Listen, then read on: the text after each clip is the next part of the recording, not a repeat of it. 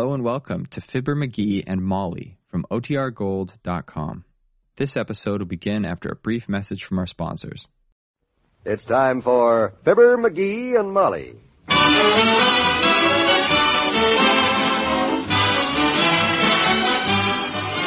Sundays through Thursdays, NBC brings you Fibber, McGee, and Molly transcribed.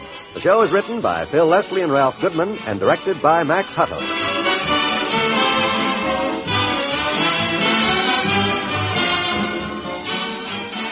Here are Fibber and Molly before we get into our story. Babies, babies, babies. I never saw so many cute looking baby pictures before. I like the one that's peeking out from under the blanket. you mean the little fella that wants to know if he's covered? That's him. And that's a good question, too. Lots of people have been asking that lately. Friends, McGee and I are looking at some of the wonderful baby photographs in a little booklet put out by the Prudential. It's called Plain Talk, and it answers the questions you've been asking about Social Security.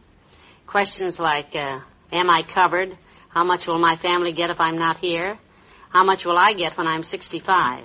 This 30 page booklet gives you easy to understand facts and figures on Social Security benefits and how much they are and how to get them. It's just loaded with information. And loaded with those baby pictures we were talking about. They're cute and amusing, like we said, but they also do a good job pointing up those all important questions and answers on Social Security. You can get a copy of Prudential's Plain Talk without cost. Just scribble your name and address on a card and send it to Fibber McGee and Molly, Box 1212, Newark, New Jersey.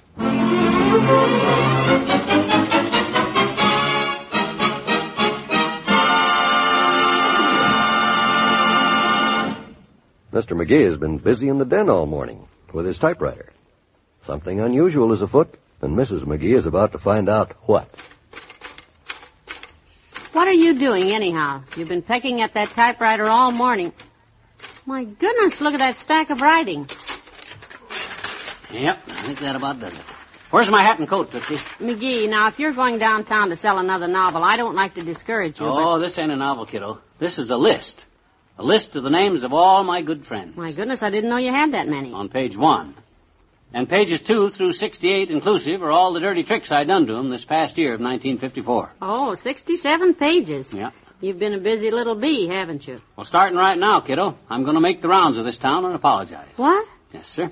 I'm going to get square with every guy I know for every dirty trick I done and start the new year with as clean a slate as a kid starting kindergarten. I'm going to go all the way with this thing today, kiddo, and get right with everybody for 1954.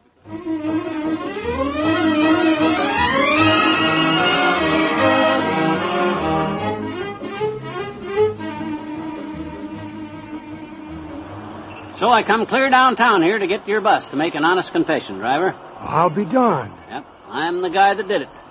I'm the guy that dropped that bent dime with the holes in it into your coin box and jammed up the mechanism. Last July. I done it. Well, by golly, this is a new approach, mister. You sure did give me a bad time with that thing, all right. Had to pull the bus out of service till they put a new coin box in. I know, and that's why I'm here now, to apologize and give you this brand new American dime to pay my fare that day. Here you are. Well, thanks, mister. Yes, sir. Thanks a lot. I'll turn it in. I got that bent dime right here in my pocket. Been carrying it ever since that day. See it? that's it. That's that dime, boy. Is that beat up? Well, you just keep it, Bud, for a souvenir. okay. My gosh, you've sure brightened up my day, mister. Oak Street next, 14th and Oak. I mean to say, it's mighty nice to find a guy with a conscience these days, believe me. Well, I'm clearing up all my mortal obligations to my fellow men before the old year's out. Now, let me off the next corner, will you? Kramer's drugstore? Sure. Uh, good luck to you, mister. Thanks, Bud. Feels good to get it off my chest. Sorry to rush off like this, but I've got a pretty full schedule. Well, have a nice New Year's. Well, same to you.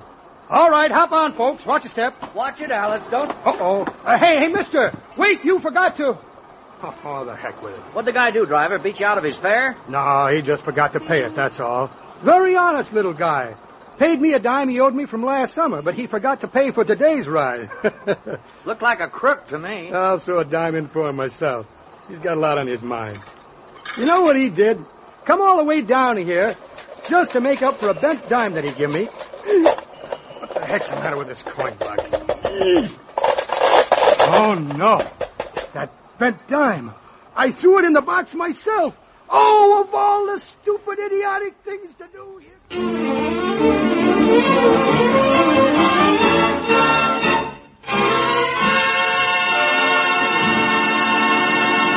There's more fun with the McGees shortly. Sparkle, sparkle, your hair too. Sparkles after Dial Shampoo. Dial Shampoo gets your hair clean. Dial Shampoo gives your hair sheen. Diamond sparkle, that's for you when you use Dial shampoo. Isn't that an exciting promise? Well, it's true. Dial shampoo does give your hair that diamond sparkle look. A brighter, more appealing look you love. With Dial shampoo, you get loads of lanolated lather instantly. It cleanses every strand of your hair gently and thoroughly, leaves it ever so soft and ever so easy to manage. Get Dial shampoo in the unbreakable squeeze bottle. Until you do, you just can't imagine what a difference one shampooing can make. Diamond sparkle, that's for you when you use Dial shampoo. Dial shampoo.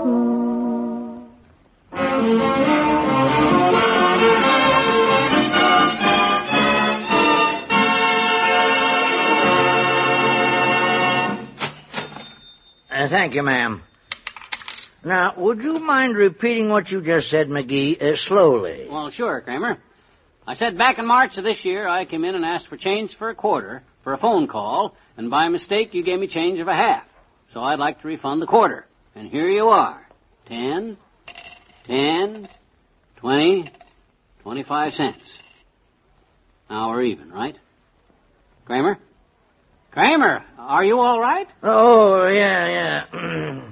Had a little dizzy spell for a minute, but uh, I'm fine. Gee, uh, why, well, uh, thanks, McGee. Well, you've, you've restored my faith in human nature. And you got as human a nature as anybody, Kramer. You deserve your change back. When I think of the dirty names I've called you this past year, I... Well, here, have a cigar, McGee. A 15 center. On me. Any guy that's as honest as you are. No, Kramer. Thanks just the same. But I don't want an award for what I done. It'll only spoil it. Well, take something. Let me buy you... No. I'm out to clear myself with my fellow man today for the whole year. When I go home tonight, I don't want to owe anybody a thing. I'll take a cigar, but I'm paying. I mean it. There. Okay, if that's the way you feel. You're a scholar and a gentleman, McGee. You've brightened up my whole day. Here's your change, old friend. Well, thanks. Well, old friend, I gotta run along. I got a lot of ground to cover today. See you around. Thanks again, old friend.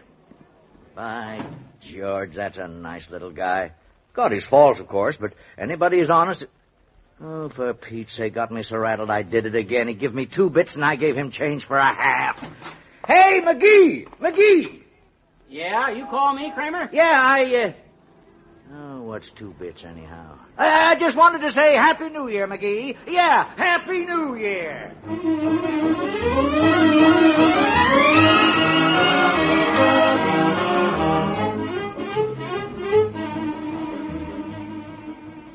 And for three hours now, Wimp, I've been all around town apologizing to all my friends for all the dirty tricks I done done 'em in 1954. I'm getting square with the world. Oh, that certainly is a laudable undertaking, Mr. McGee. And enormous, too. Well, thanks, Wimp. And you're next on my list, boy. Me? Remember last Labor Day night at the pool room at the Elks Club? Oh, uh, yes. Remember you were concentrating on that shot? Eight ball in the side pocket? And somebody yelled, Cheese it, Wimp! Here comes Sweetie Face! And you bolted for the back door? Was that you that yelled? No, that was Corny Jackson. But I was the one that tied your shoelaces together. I'll never forget the way you... Oh, yes. All the way down the back stairs. Well, gee whiz. I'm sure glad you're not sore. Oh, no. I never harbor a grudge, Mr. McGee. And I do admire you for being a man enough to come and admit that you were a sneaky, double-crossing, rotten, deceitful rat. Uh, you are a gentleman. Uh, well, thanks, Wimp. I wanted to get it off my chest. And I want to repay you financially for the damage I done, too. Oh, that isn't necessary. Dr. Gamble gives me a rate for broken arms. And besides, you didn't actually break my arm. I'm the one who broke it when I fell on it. Yeah, that's true, but I'm the guy that broke your shoelaces, and I want to pay you for 'em. Here, take this dime, Wimp. And Happy New Year, boy.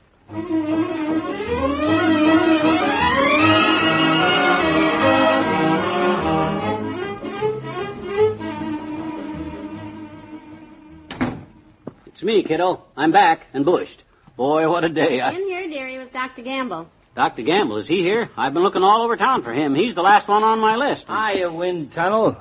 Molly's been telling me about your little True Confessions idea. Yes. I'm so proud of you, McGee. Goodness, what happened to your eye? Mort Toops. He's the emotional type. I guess I never should have told him I was the one that did it, but you know that night he was out late with the boys and came home bleary-eyed? Did what? Painted his garage doors black.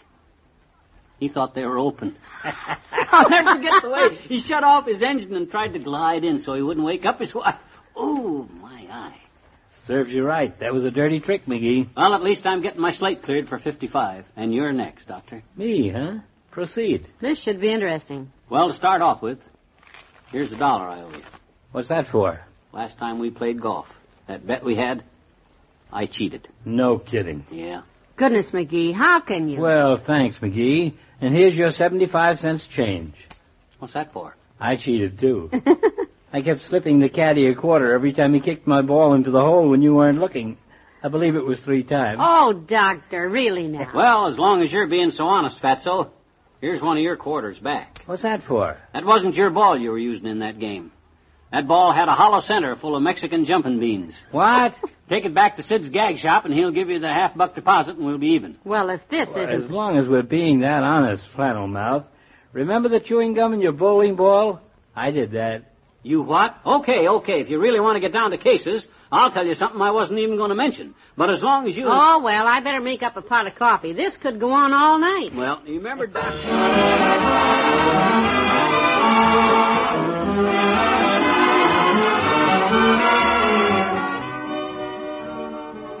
We'll say goodnight to Fibber and Molly in a moment. To help you welcome in 1955 tomorrow night, the NBC Radio Network will send your way an all-star parade of bands from the top night spots across the nation. And on New Year's Day, listen to the lineup of special event broadcasts NBC has scheduled. There's the Keesler Air Force Base Chorus and Orchestra with a 90-minute broadcast of Handel's The Messiah.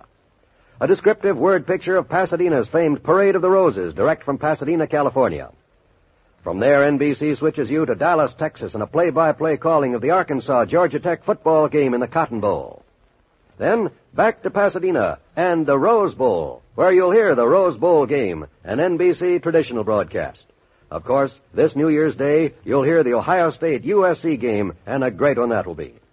So remember, for the finest radio entertainment, New Year's Eve, New Year's Day, and throughout 1955, keep your dial set to the NBC Radio Network. Well,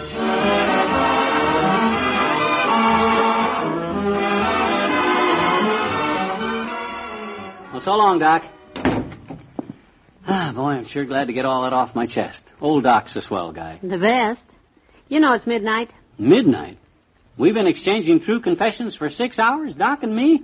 Six hours and ten minutes. Well, it was worth it. I feel as pure as a newborn babe. Boy, this day's sure been good medicine for my soul. Yes. You know, I wish we could bottle that medicine and distribute it all over the world. Hmm? If everybody, everywhere, could remember just three little words, love thy neighbor, 1955 would really be a happy new year. Yeah. Good night. Good night, all.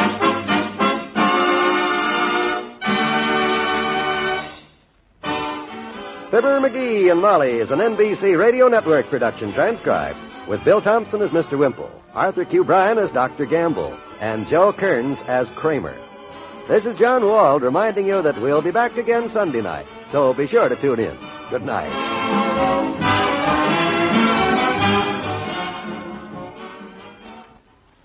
Join the great Gildersleeve and his friends tonight on the NBC Radio Network.